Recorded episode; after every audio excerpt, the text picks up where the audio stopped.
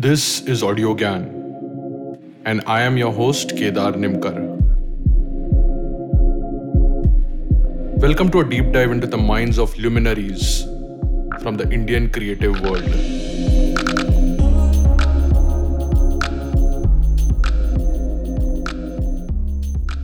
Frank Owen Gehry, a Canadian born American architect and designer, once said Architecture should speak of its time and place, but yearn for timelessness.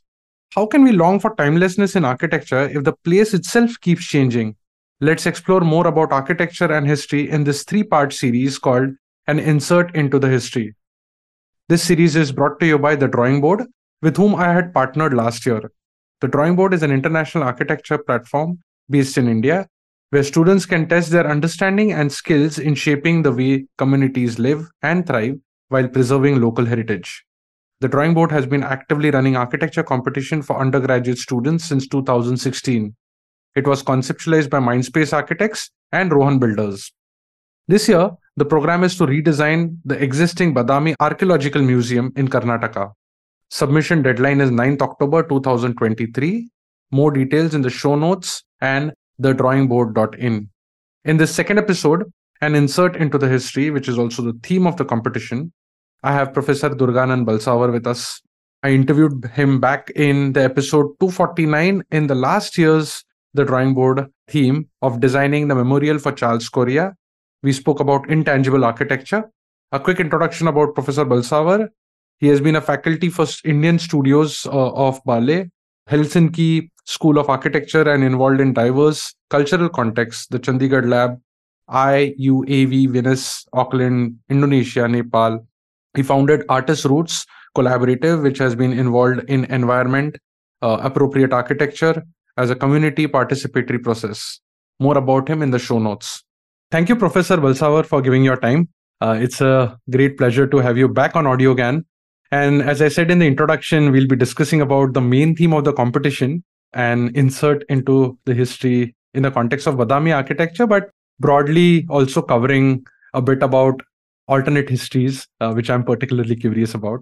So, why don't we sort of set the ball rolling by giving a larger context that if we look at Indian history and culture, how can one incorporate architectural elements that reflect the diverse narrative that the country has, and especially uh, in a project like designing a museum, right? If if one has to sort of systematically think about it, what could be the key principles on which this can be thought?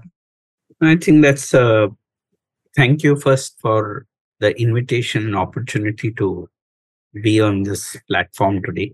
And dialogue, always a pleasure dialoguing with you. We've done it in the past. Yeah, it's a and, uh, and the idea, I think this idea of history is coming back again in various ways for various reasons. And uh, maybe in in this one hour, briefly, we can touch upon a few, though there would be many other reasons also. And I was, I'll go back to a recent two or three weeks ago. I was, and I just came back yesterday. Uh, I was in a school of architecture in LA, and uh, where a similar situation came in the context of technologies which are rapidly changing our society. Mm-hmm. And when technologies rapidly change, I think this idea of history we need to go back and look at in terms of what does it mean to us? Is it relevant? Is it not relevant? Uh, in what way is it relevant? And i think those are the questions that this uh, new initiative or i'm i don't call it competition what mindspace and moe have done. It's really an initiative. It's an imagination you know competition I see more accidental or incidental to a larger idea of thinking about something, you know. Mm.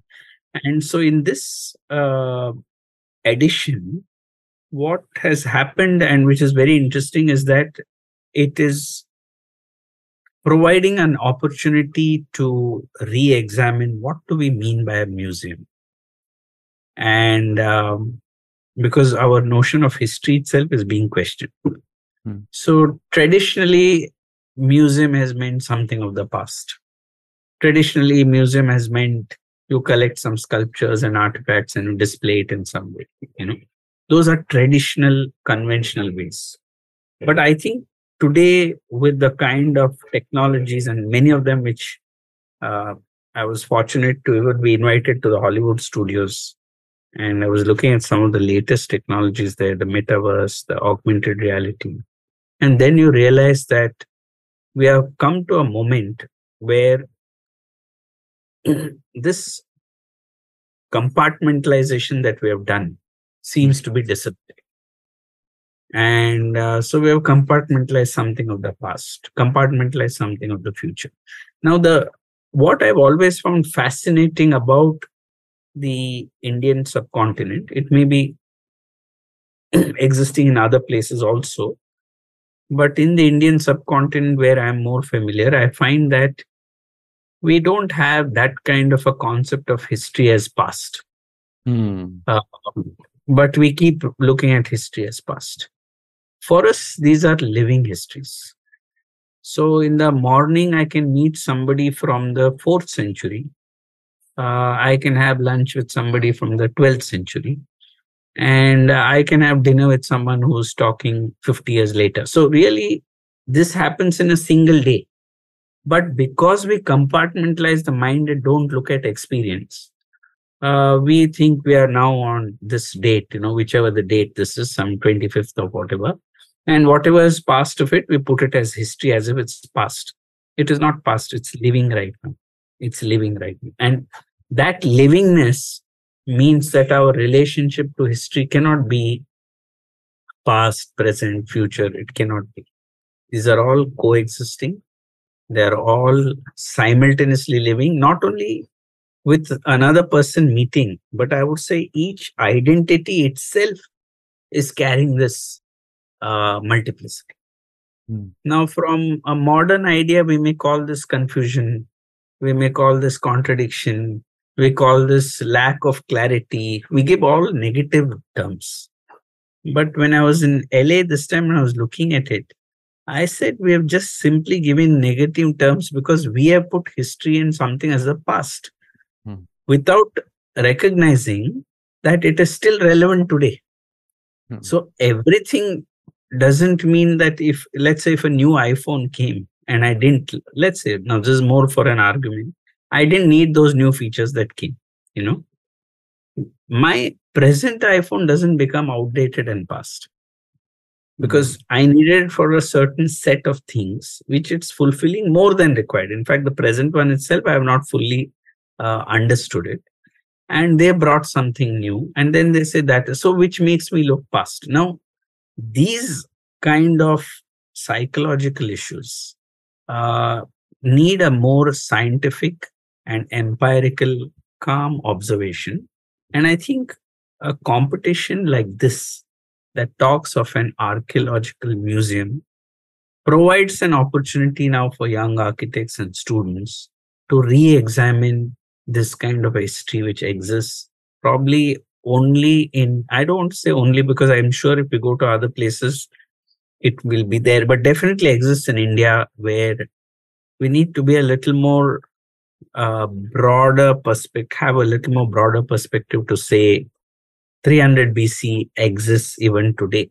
If mm. I go into a temple or a shrine and I pray, that is 300 BC. That is 3000 BC.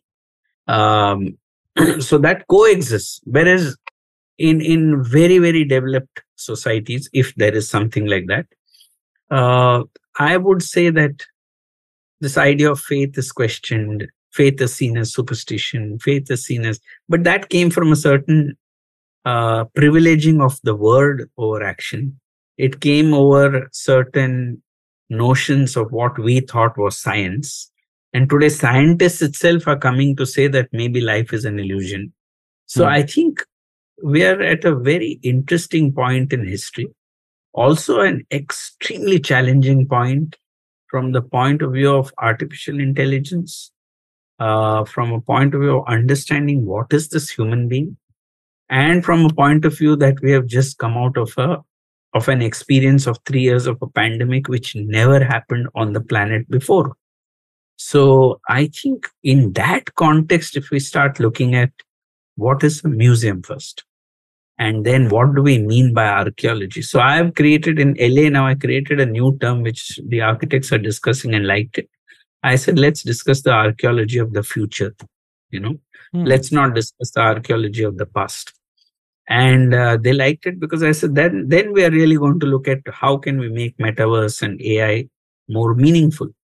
Otherwise, it's just the technology takes over and then we are playing with the technology then how that technology or software is programmed generates the product so i think that aspect needs to be re-examined now whether it will or will not are the forces of what's happening too strong for any discussion like this that's a separate story hmm. but one still has the mind space to imagine it or mind space to kind of look at it. So I think this is more how I would look at uh, the idea of history as something very fluid, something. So it's not fact. The fact and the interpretation changes. Fact is this is a temple or this is made in stone.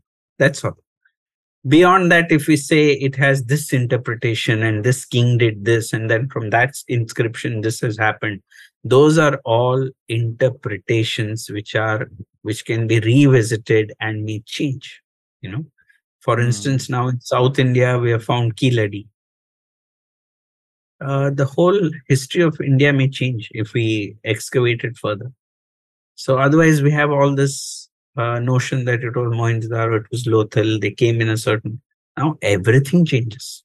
Mm-hmm. Uh, they have found the high highest number of Roman coins close to my home on the planet. So imagine that they're finding close to my home in in Vedantangal and in this region Roman coins more than even what I found in Italy. Uh, it it has a certain uh, new implication but in our history we are never discussing that you know mm-hmm. so the fact that the greeks the romans the egyptians i would i'm extending it as a speculation the chinese were all here hmm. more than 3000 4000 years ago uh, itself means what is a traditional culture for instance, they tell me Madurai, traditional Madurai house or traditional. The wood came from Burma and China, like globalization today. How did it become traditional? So we start drawing regions as if something is traditional. We draw regions as if something was created in itself. Actually, everything on this planet has got created out of cultural dialogue. It has got created out of one zone talking to another zone, talking to another zone. That stitching has created. So globalization did not happen in 1990. It happened 5,000 years ago. but we talk globalization as if it happened 1990. Mm-hmm. You know. Uh, so I think these are the areas which I would look forward if the young architects or students can engage with not just designing some space and saying these are the artifacts kept there you go and have a look. And there's a large led screen which plays something and you listen to something. I mean that's good if it is done but that's only a starting point. There are much mm. more that needs to do. And i think this the site chosen by architect moe and his team and uh, the program that they've evolved when they when they spoke to me i just thought was fascinating because this is what it opens.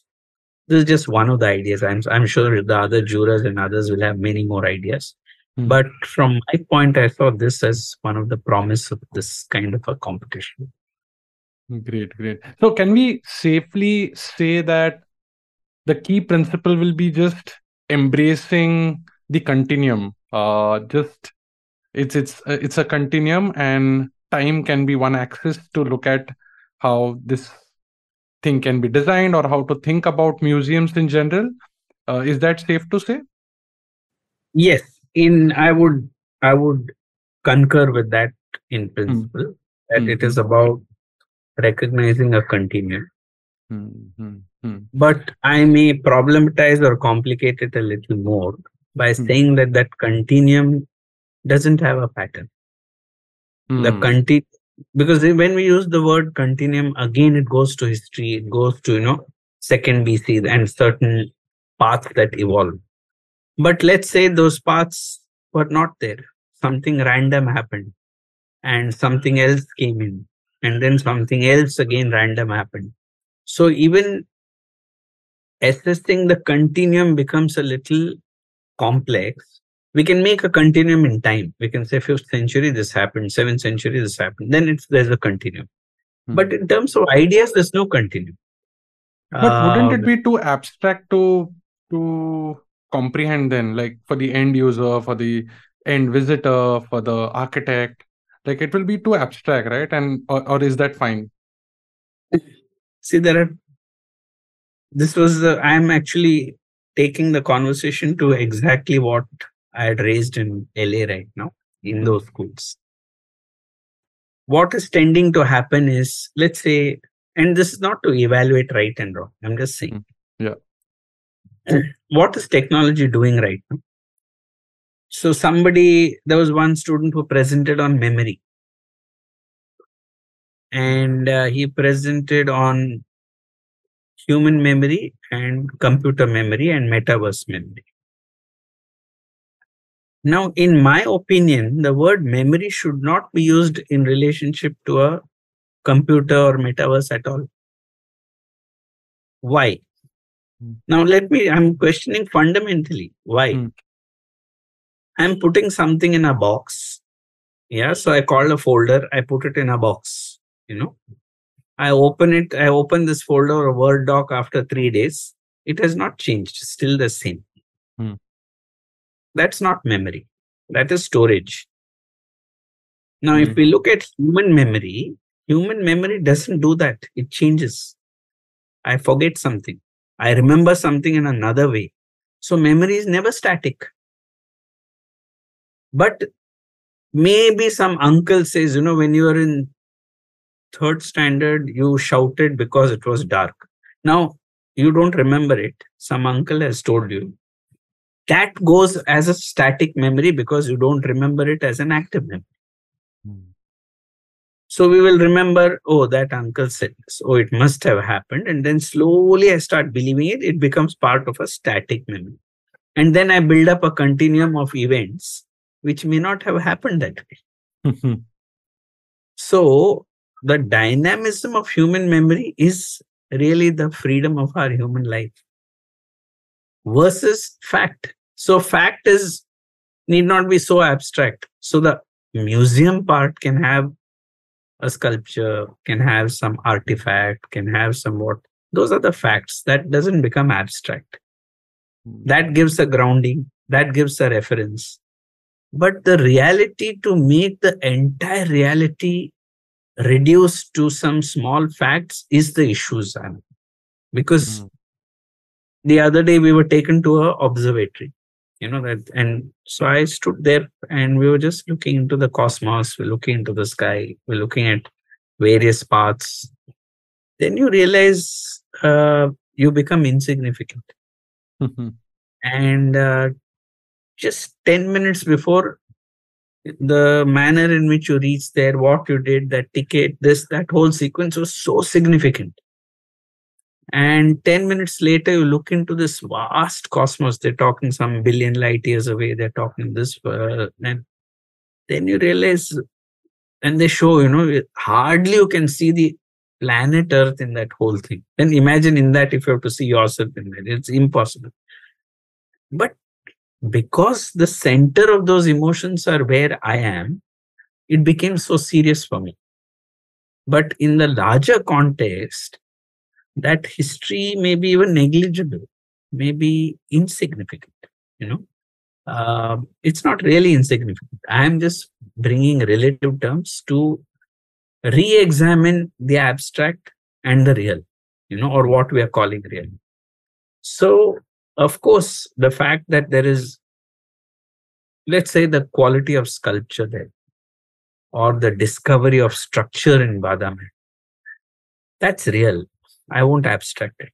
You know, and when we say it is real, you it is mesmerizing to see that they imagined carving out of a rock, which means they didn't build, they subtracted, they didn't build.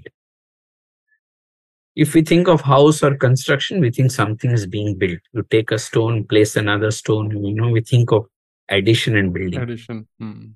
Now imagine monolith rock cut caves. On the surface of the cave is these sculptures which have all certain meanings. Whether we agree with those meanings or not is separate. They have certain cultural meanings. And those meanings meant that that sculpture, if it had to have 15 mudras, you know, like the Shiva sculpture, which has 10 or 15 mudras. Each mudra is con- conveying something that had to be conveyed to the pilgrim who comes there. Now, in that act of making it, even if one hand is carved wrongly or differently from what they wanted, that cave needs to be abandoned. It, hmm. there is no correction to a rock cut monolith. So imagine the kind of dedication, imagine the kind of spirit with which a construction is being done. And then you begin to see uh, where do we stand in front of something like that? Is that past? Uh, can we do it today or tomorrow? Um, can L&T or, you know, I'm not, I shouldn't take names of any, but can the best technological company come now and man-made carve it and show it to us? Or do we have to scan and do a CNC cutting and all those things? Okay, fine. But I'm just saying that this was man made or human made, you know, they were carving it, it had to be precise. And when one stands there and observes that sculpture, one realizes that this is medicinal. Hmm. Now, this is medicinal because unless one had a deeper understanding of the human body, the human mind, the organs, you cannot carve that. So it is medicine. There is a source of Ayurveda and understanding of the medicinal value of plants also versus the human being. Then you have a cosmic ocean done there, which means they are really trying to search for making sense of the world around us. It is not some carving in they are trying to so it becomes a laboratory. It becomes an experiential laboratory of understanding all the elements which have come on this planet in a way that even today we don't know how it has come. Where has water come from? Uh, but that water is there. Uh, where did this rock come from?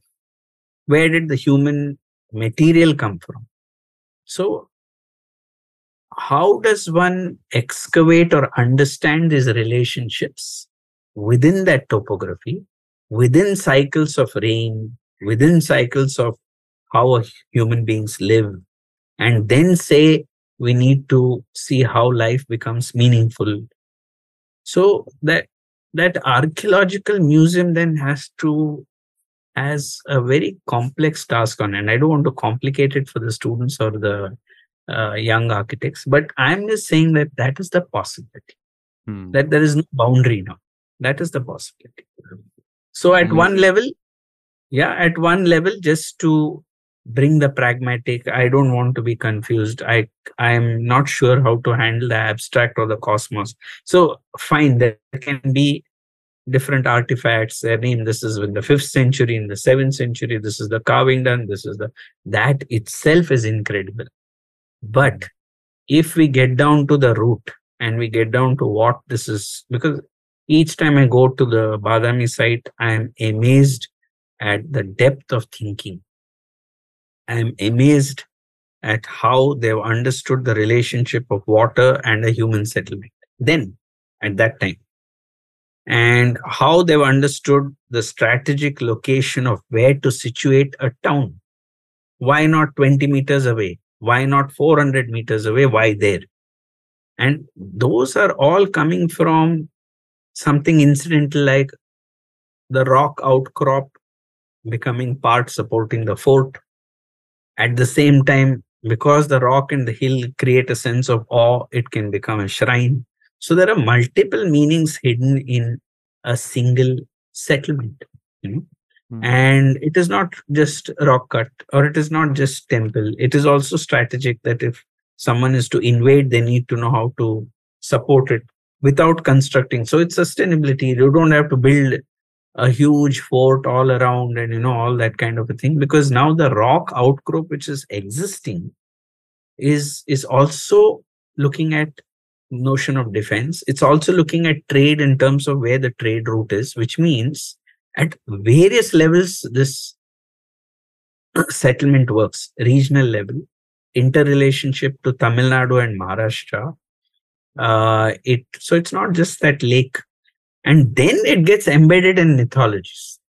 Mm. where the problem comes is when we make a mythology literal and see as if it was happening in my apartment then we say how can you know such a mythology work mythologies are meant to be kept abstract meant to keep floating not made literal as if it was my neighbor and you know working in my apartment the minute we do it there will be a contradiction and that is the power of a mythology that it resists the literal.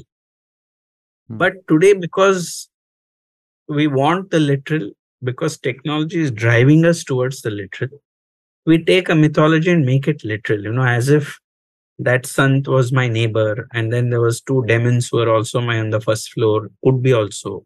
But all this, what will happen is it will become, it won't work. Hmm. But if it is kept at the level of, let's say, certain patterns in nature, hidden patterns in nature, uh, being personified in the mythology, and that hidden pattern becoming the source of urban planning, then I think we will understand the value of Badami. You know, hmm. uh, otherwise we are going to go there and see factually sixth century this person attacked, that person came back, this one. I'm not saying there's anything wrong in it. That is one layer, very important layer. But and perhaps the first layer. First layer, but beneath that layer, the next layer of observation on how it was constructed, how it was imagined, why it was constructed that way, with multiple possibilities. Hmm. That doesn't mean that that history didn't have contradiction, that history didn't have caste system, that history didn't have disparity, that history didn't have war, it had all this it had disease everything because that's the human condition so within that human condition so one is not keeping that human condition aside to glorify the past one we are not doing that we look at that also but besides that i think for more so for designers or architects or any creative philosopher i think trying to delve into what are the real possibilities of enrichment and inhabitation. I think that is what is the source of a project like this. Hmm. And uh, from the context, from the water, from the way in which construction has happened, materiality, the crafts that the communities are uh, evoking, I think this combination provides many, many, many possibilities to the students who wish to take on this project. You know, so it is not a limiting project. It is really then uh, one each one may choose. You know, each one may choose.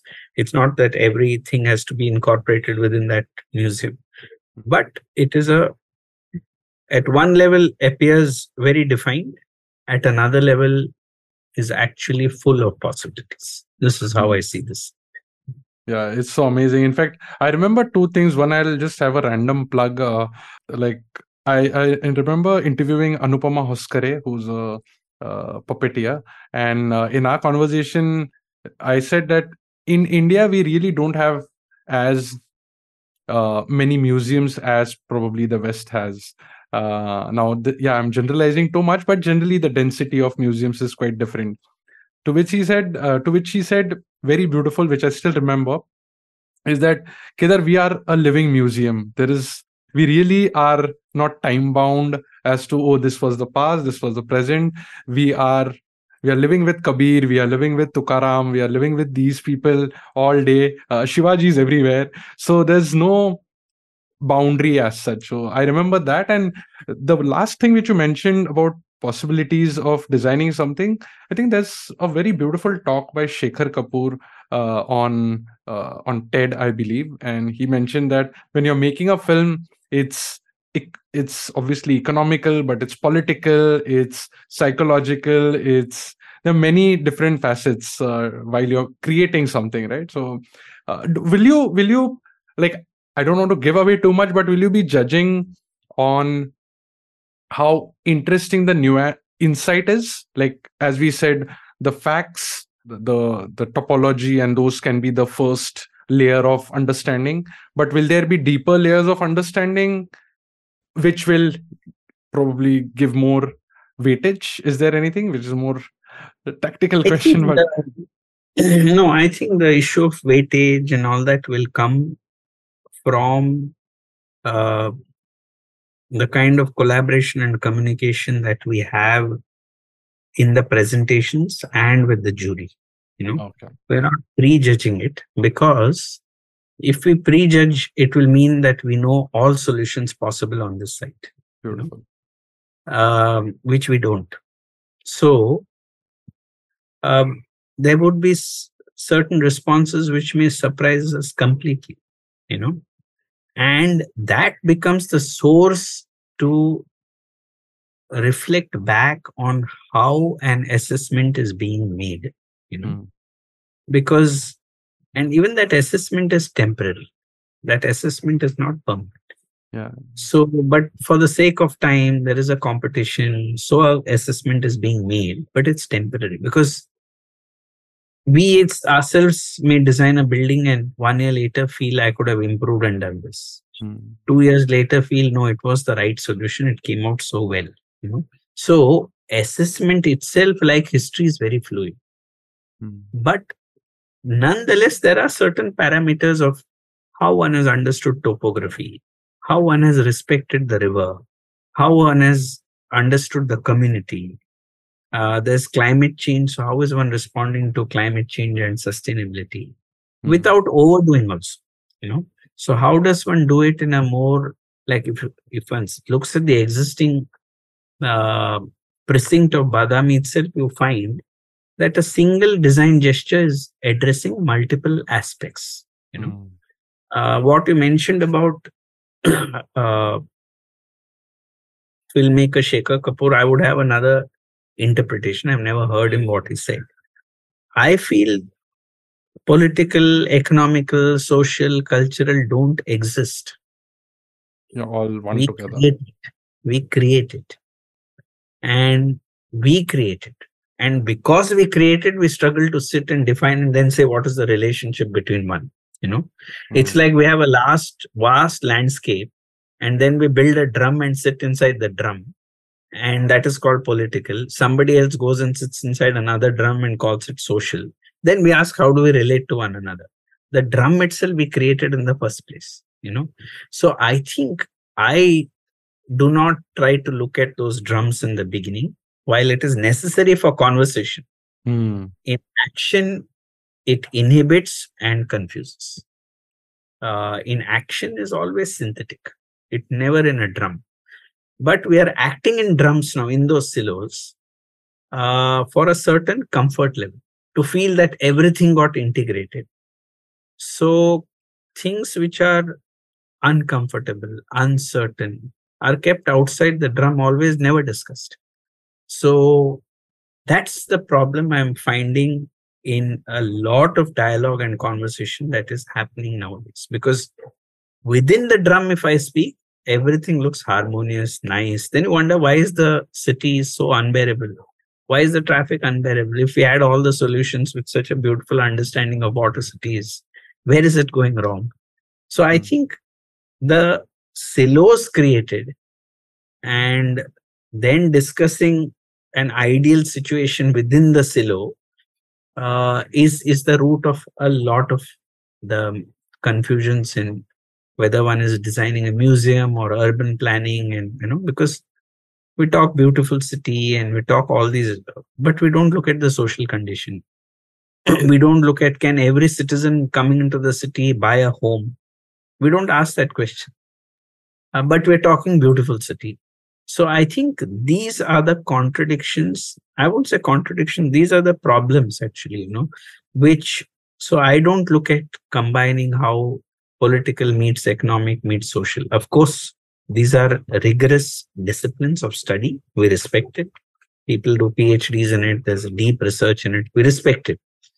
But let us also at the same time recognize it's our own creation. Creation. For yeah it is a creation or a platform for us to be able to communicate.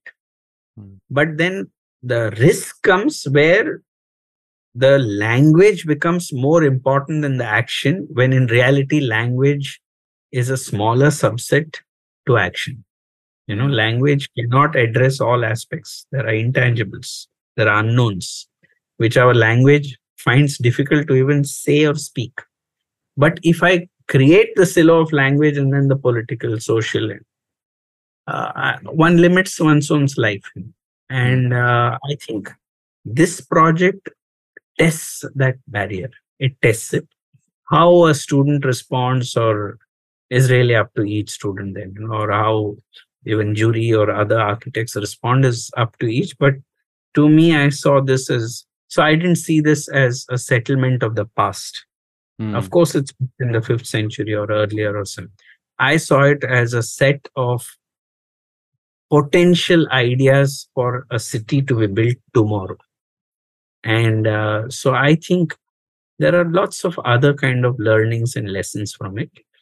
Um, so I really would see it in that way, you know, and that other thing on this living reality and living museum, I would fully agree with because that's almost a similar tone in which i'm that but that doesn't mean we don't need a museum mm. so though museum came from fossilizing the past as an institution so our culture rarely fossilized the past mm. so the museum came with colonization the museum came when the british were here because they saw something different today we have adopted the museum but probably we're still uncomfortable on what is a museum you know in india. Then we say there are no museums because we feel why should there be a museum? Or if it is there there's not enough effort put into it. So i think we're still in a way questioning that history culturally hmm. that we've not yet fully clarified. And at one level i think it's the strength of the culture that we don't clarify this uh, compartmentalization Hmm. but allow it to coexist and grow. Hmm. So, but the issue is how do we give reverence to it so Hmm. that we don't again make the same mistakes that were made in history? Of dismissing, yeah, yeah. Yeah, of dismissing, or don't make similar mistakes. And you find that there's a such a wonderful whoever the architect was at Badami taking decisions on how uh, artificial water lake has to be constructed so that everyone has water and it is cyclic. Now, these are eternal or these are really urban principles for any time. We cannot say fifth century. Mm-hmm. And, uh, but many cities or new towns built today are having a water problem, are having a water shortage. So I think these are the areas where a conversation should begin between if we are making a museum you know. Mm. the museum should become an archive repository of human learning. So it is not just some artifact kept in history but it is also the fact that how to live on this planet was sensed at that time with very rudimentary technology. No iphone no uh, internet, nothing. They were able to map the sun. They were able to map the routes. They were able to lay out a town. They were able to see that everyone gets water and food. And they were able to develop some of the best crafts and creativity. So I think that kind of challenge how they did, and the structural understanding of rock, uh, of as a material, you know. And then, of course, I think architect Mohe in his uh, introduction beautifully presents the experience of the walking and i think that's another hmm. aspect uh, so there are several layers to this, you know, Correct. and coexisting. So I Yeah. think your question or uh, the two incidents that you mentioned completely are in harmony or resonate with what this project is. Yeah, yeah. Uh, in fact, uh, like, do you feel? I don't know. I'm a little digressing before we again come back to Badami. I've seen, like, as a culture, it's good that we are kind of comfortable with the past and the present and like just shuttling between. But um, we have certain notion of romanticizing the past, right? And you have uh, you have a special interest in alternate histories. So I wanted to just understand that if history is told by uh, rulers, then like how can one really keep going back in time and how much can go someone go back in time to understand and then build a context around this museum or around this uh, architecture You know, I think that's a that's a both a significant question and a complex question. Hmm. Uh, when I have discussed alternative histories, the reason that has been raised is is more so that an open mind is kept when engaging with uh, a artifact of of the past if it is of the past you know. So what happens is that even in badami one will look at it there'll be five historians giving five different interpretations to each structure even today Right. so it is very complex to suggest whether this historian is more appropriate or that historian is more appropriate because they are also coming with their own understanding of the past Hmm. their own context so in the absence of very clear recorded data when there is an investigation happening. Of course the investigation is scientific the investigation is empirical but it is still open to interpretation till something else gets found. Hmm. and that is why like for instance i was mentioning the discovery of Keeladi or in tamil nadu the discovery of maybe uh, roman coins in tamil nadu right now. Now those discoveries make us recalibrate how we have understood history you know they make us recalibrate so while at one level it is very factual at another level the degree or level to which we have information can change the entire interpretation of that very act you know so because it's built on several speculations as Hmm. well Hmm. you know. The people don't exist. It could be a building in ruin. And from that we are doing a reading. And any reading as much as it may be accurate has the risk of misreading also you know. and that is the only reason one calls for a alternate history. Also the other point that you brought about if it is about a perception then the same history that was visualized by a let's say a king and the family of a king would be very different from a history that was experienced by a farmer. Uh, in terms of uh, the same history will change now. Because one may have been more privileged another may have been fighting for survival in the same context the same things are happening. But so i generally say when they say let me describe this city i say it's almost impossible to describe the city because if mumbai has 24 million citizens suppose there are 24 million mumbais. But we want to say one mumbai. There can never be one mumbai because what we are experiencing of the city and i am saying this is what mumbai is is my perception may be shared by six friends but it cannot be that 24 million are thinking about mumbai in the same way or are or know the city in the same way. So we can never know the city. But for the sake of finiteness, for the sake of anchor, for the sake of stability, we say this is Mumbai. Then I know the familiarity of the road from the airport to my home and to a new restaurant or some, and that becomes the familiarity of how I describe Mumbai. You know, so this is how I would try to look at it because when we generate it in words, when we try to limit it, we reduce the the understanding of it, and then we call that history.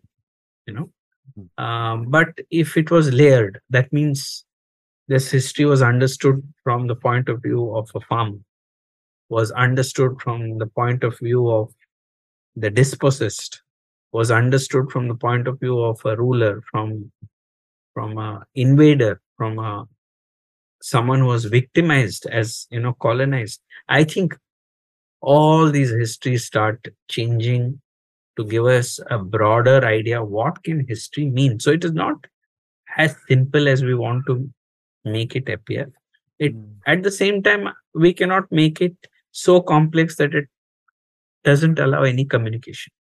You know, mm in reality it can get that complex that it can break down communication which is happening in our present world today um, but i think that then starts not acknowledging the fact that there is a sense of community there's a sense of interdependence there's a sense of camaraderie there's a sense of relationship through which certain ideas of existing on this planet evolve mm.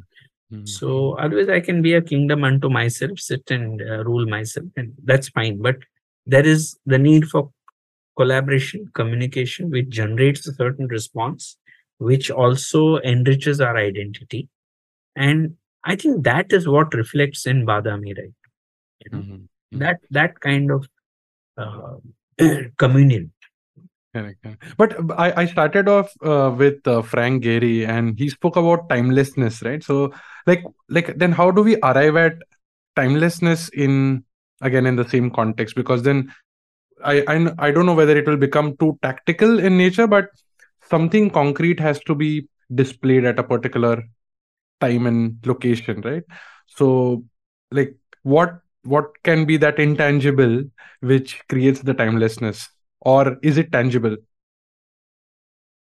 again this this question has various interpretations because the word tangible timeless itself can have several interpretations it's kind of inception like layers and layers yes it can but let's say to simplify it as an idea on uh, where this dialogue comes on something that is something that is now whether people want to agree or not is a separate issue but something that is deeper and constant and something that is ephemeral and keeps on changing hmm.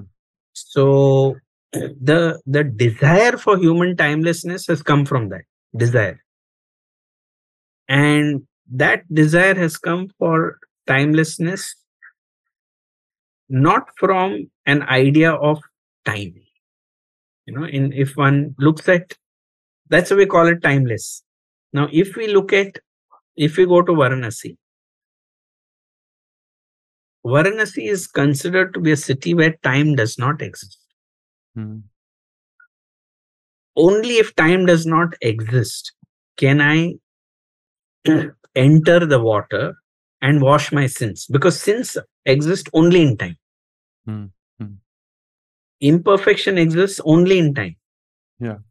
So imagine now, this is just imagine that they are conceiving of a city where there is no time.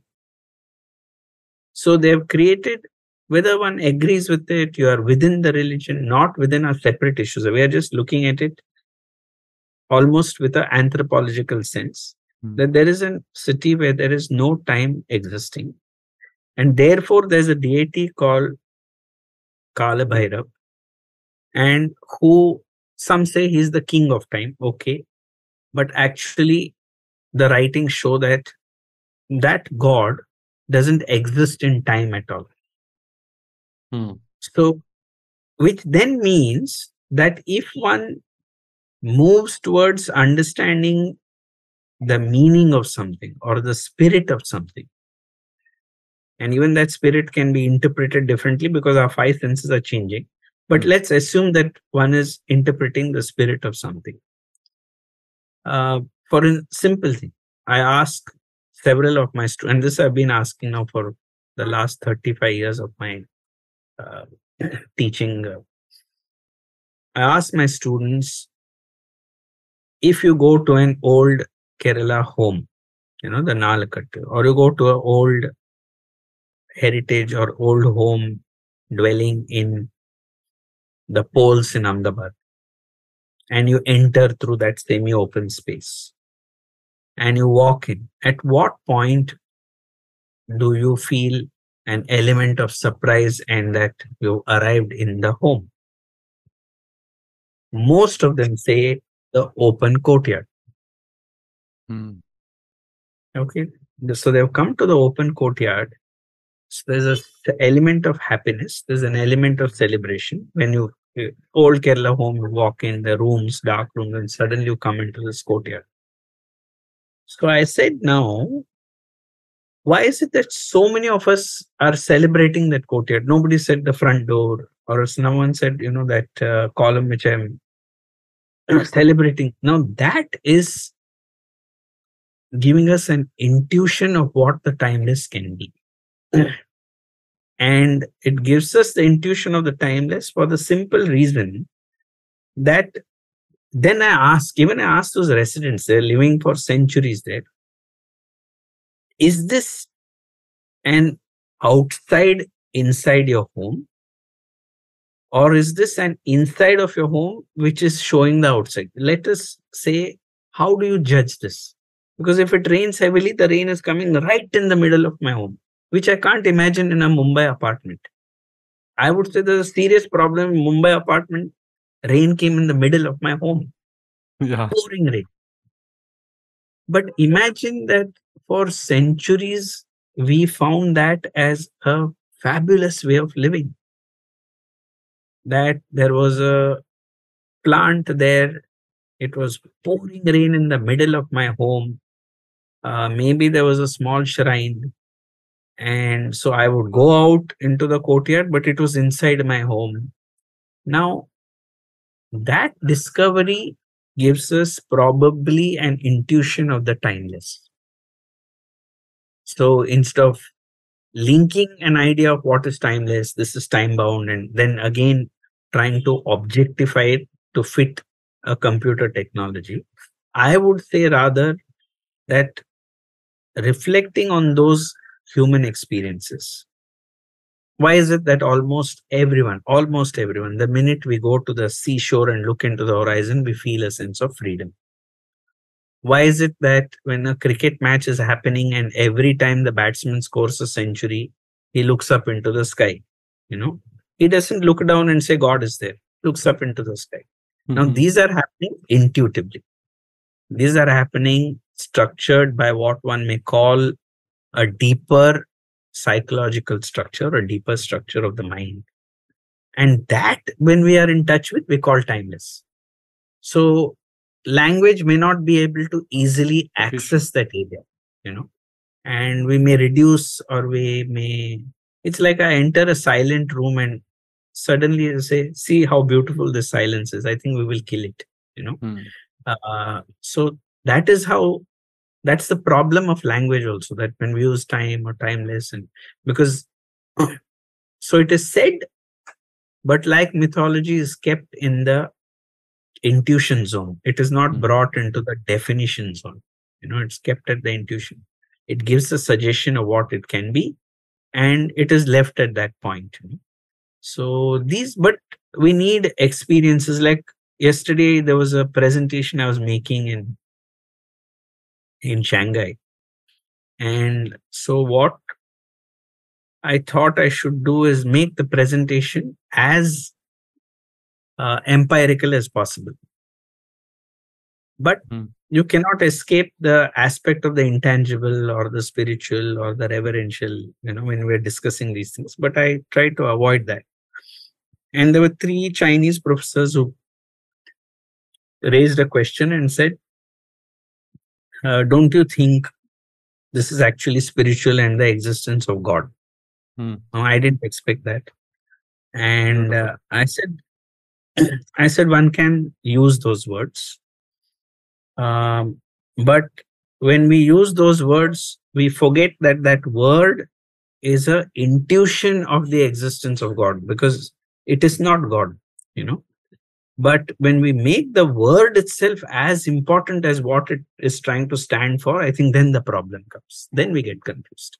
Hmm. but if we realize that the word is only an indicator you know it's like an arrow saying this way that doesn't mean that is the way you know it is only indicating Correct. then we will be more humble about the word we use we will be more aware that the word is futile in front of what it stands for Hmm. know, Hmm. Hmm. the word is insipid in what it stands for and uh, because what it stands for is so vast you know i can use the word horizon but that word is when i'm actually at the shore and looking at an unknown ocean or into the galaxy and saying horizon and that word is minuscule in Yeah. fact i'll wonder why even i use the word you know so that is where i think when frank gehry and i assume uh, they are using they use it with that sense of intuition Hmm. Hmm. so I can tell you, I I had the opportunity to walk through the concert hall uh, designed by Gehry in LA, Hmm. and I hope to write about it. I think that what one reads about it, what one does, and one actually there, it's an indescribable experience. You know, the light coming, the sound, what is happening, almost anything we describe seems to reduce or make less the real experience of being there. Hmm. So the word timeless, the word, these are all words for providing us an intuition rather than standing for something. You know, Hmm. they are indicators. Correct. And so that's how I would see it, right? yeah, If I can. yeah, yeah. No, it's so so fascinating, and I resonate at so many levels because, uh, yeah, it's it's the intuition is the right word. Uh, like I can't explain it as beautifully as you can, but I somehow get that, and that's why I, I understand that intuition is an important piece. And the beautiful part of again Indian context is that uh, hum like we say right, like Ram hi naam hai. So it just to personify or to make it I don't know, comprehensible probably. Uh, but otherwise, it's very, very um, sublime or yeah, uh, it's it's it's fascinating. So, sir, like obviously, we can keep going on uh, on this intangible and art uh, insert into the history. I wanted to just come to a bit tactical questions in the context of the competition as well. Uh, so Baza- Badami is known for its like cave temples and and rock cut architecture, right? Uh, any any ideas uh, uh, that what can what elements can be incorporated in the storytelling and especially uh, as like an educational experience, right? Because finally museums at least according to me it, it's changing now with your conversation but it helps to take the narrative forward uh, especially to the modern world uh, any any ideas and thoughts around it like what do Sure. what these You know, maybe it's good that you raised this question, and maybe it's uh, it may help to kind of connect the pragmatic with what we see as Hmm. intangible and they're not two different things they're the same things Hmm. you know and uh, again because of words we make it appear two different things now let's say in the life of someone like uh, i know it's can get controversial also but let's say in the life of someone like gandhiji Hmm. now to talk about freedom he says let's take cotton and i'll weave it on a charka okay for talking self-reliance so suppose we did a dialogue on the notion of freedom and you know talk of why we should be free, the inner soul, and that's one part. But as an act, it is so simple actually and profound at the same time. Mm-hmm. Take Dandi March. He, what did he? He did not create a huge corporation of salt which has 7,000 branches around the world to tell the British, you know, I'm one hand of salt he took. But see how it shook the whole idea of uh, making salt and reliance, you know, self reliance. So I think those kind of uh, gestures, inhabitations, gestures, or you know, of the most pragmatic, and that's what Bada means the most pragmatic. And if it is done in a simple, direct way, topography, the rock is there. The topography means that's how I climb, but that's how also the water flows. Like in many civilizations, when they were building on a mountain, what they used to do was they would sit and observe goats running up the hill. The minute they watch the goat running up the hill, they know that that is the best road to be made in that way. Wow. Because anything which was more steep, they'll have a problem with the road. So, a lot of this comes from very simple observations of how to make a path to go up with a certain relative. So, in Badami, that idea of topography, that idea of something above on a mountain, something below, the fact that there is a kind of a container called water, and how that water kind of collects itself every year, and that the water level is never constant, the water level keeps moving up and down. So, how do you develop a set- settlement where it can actually relate to water, which is a moving level? And then in that, establish certain nodes or centers. It could be a temple, it could be a shrine, it could be a Jain temple. But establish that which is little more permanent uh, and not as fluid as the water, which is moving down, evaporating. So there is something which is moving, there's something which is more solid, something which is then carved out. And so it is topography, it is water, it is how the mountain can bring shade at the same time become part of a fort. It is how the settlement then comes and very, very uh, sensitively stops where the water is. And then the manner in which the ghats or those steps are made on the either side. So I think the present location which has been given for the archaeological museum is a wonderful location because it really flows with that topography mm-hmm. so it's hmm. not a flat museum that will happen one will have to understand levels one will have to understand flow of water one will have to understand the different elements that already exist on the site and then if this is situated there, what will the relationship be of that element? Which mm-hmm. means that when that element comes in, let's say the archaeological museum, it will also inspire a certain evolution of that settlement for the future. It is not a static thing.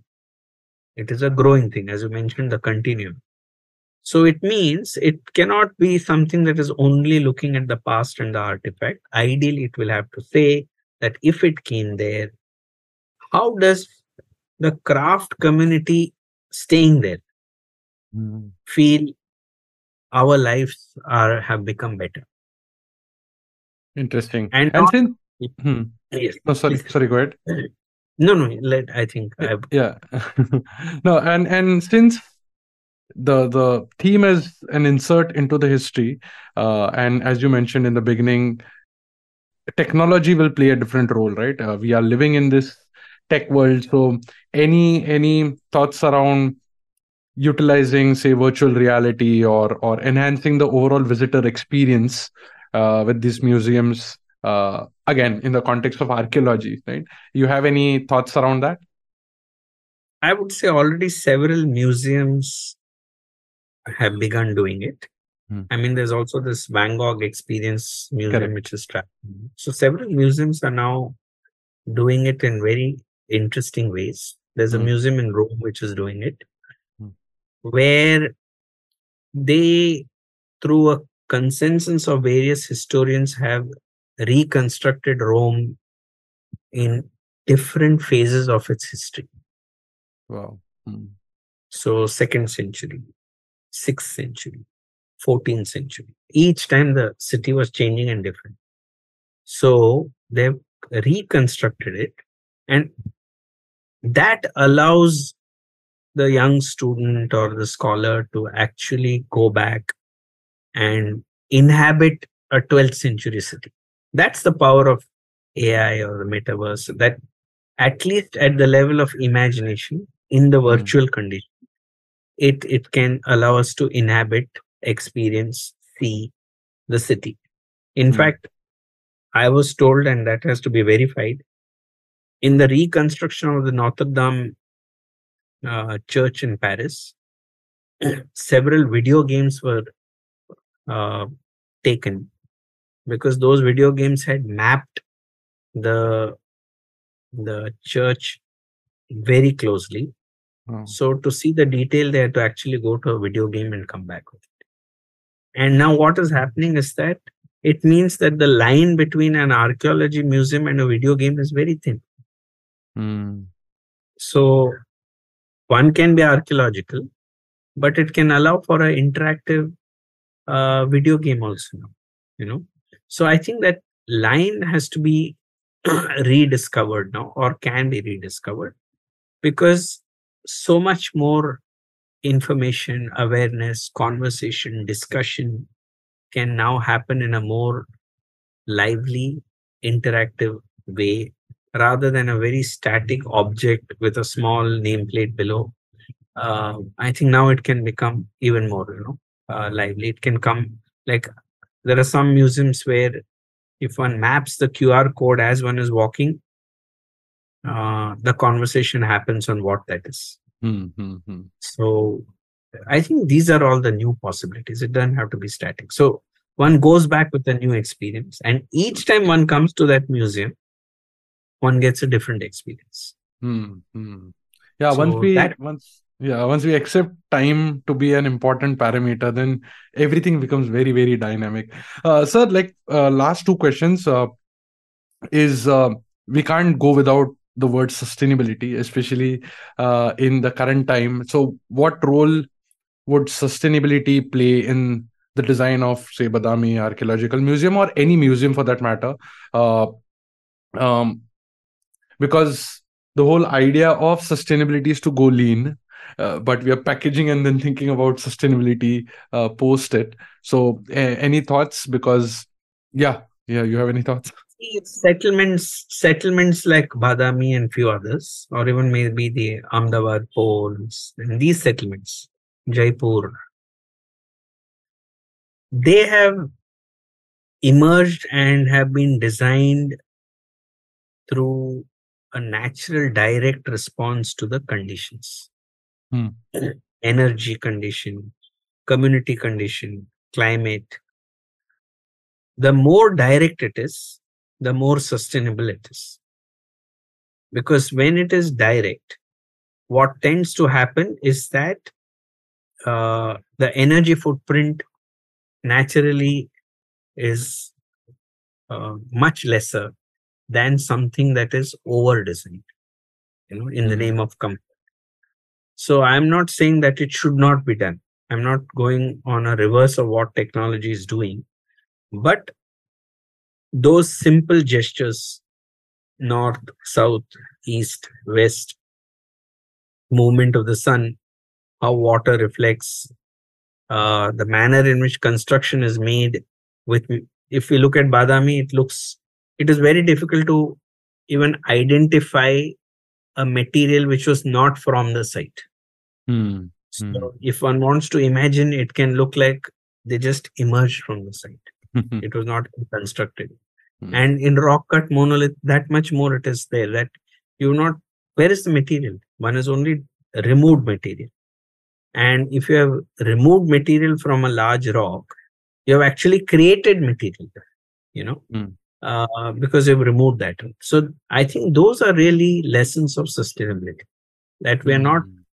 running through an additive process and then creating a climatic condition a microclimate with the water and all the uh, biodiversity there and mud used for the homes lime used where it is cool all the time so one doesn't Mm. need air conditioners one doesn't need uh, all these other energy footprints that the modern city needs um, may not be required here so these Yeah. are all the questions that can be raised i'm not saying that no air conditioning no light no i'm not getting into that Mm. but i'm saying that these are a set of possibilities available to an architect Hmm. So, in fact, I will like just call out to all the students that don't listen to me now, but because I'm not an architecture student, but all I would do is just just let it be nicely for as long as it can, and that's it, right? There's no museum, there's nothing. You're building, or you are you are I don't know. Building is also a wrong word. You're creating an a setup where this piece can just stay as it is for a longer duration without really creating anything.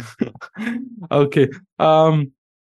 So last question is that, um, and this is a more of a, again just going broad. Uh, is that any other museums uh, that you have studied or being part of, uh, which people can reference or something which, uh, as you said, like video games in in Notre Dame. So uh, nationally, internationally, anything that will help. there are actually quite a few museums i'll run through them quickly Hmm. one is uh, the csmvs museum in mumbai uh, which is not only about the artifact but also about a whole range of interactive uh, initiatives you know? So there's a dialogue one comes there. It's like a agora you know? It's like a chowk where you come and so it's not only person and artifact information. It is person and person. It's gathering. It is conversation which becomes so the the museum becomes a context for a larger cultural dialogue you know and uh, so it's its meaning changes. It's not just for the archival of uh, heritage elements or it becomes heritage artifacts. It becomes also for dialogue to understand it better. So that is one part. Then the Bhau Daji Lad Museum is also uh, structured very beautifully in terms of kind of creating this kind of a curiosity you know. So Mm. it's not only the artifact but the curiosity i would say the chennai museum in terms of artifacts is very rich but uh, they could look into the design display interactiveness. That that's an area which they are planning now to relook at because many of the government museums at that time did not fully maybe appreciate or understand the interactive nature of a museum you know and its possibilities. So it was more like there's a just kept there with some title and we are expected to go around see it and come. Hmm. so but today's world i think there's new technologies there's interaction there is a mobile which can have a qr code and have a conversation. So the patna museum recently done by maki and opolis is also another uh, i think nalanda university is again coming up with a museum which is going to be interactive and go back into the past of what a university is about there's a museum at lothal then charles Correa's art and craft museum in delhi you know was one uh, very interesting kind of a museum because the kind of spaces constructed also carried uh, intuitions of history. So it was not just white room with uh, lighting and the spaces itself began to activate. You know, so that's one way of looking at it. And then uh, the LD Indology Museum on the nature of programs they hold and the kind of research facilities they provide. You know, that was designed by architect B.V. Doshi in Ahmedabad. Uh, is is an interesting uh, point to look at, and the way in which the archive was designed, or the way in which the administration was placed, the way in which dialogue happened, and the way in which the actual artifacts are displayed. I think there is a certain balance to it, and otherwise, Bharat Bhavan comes across also as a wonderful precinct of responding to topographies, you know, and uh, through a non-building. So I think there are a lot, there are many options. These are just five or seven options that I am Louvre internationally, or there are many, many, and what I.M.Pei does with a with the glass. Uh, but those are, I'm not sure how well it sits in this site or not. I'm just kind of raising various ways of looking at it.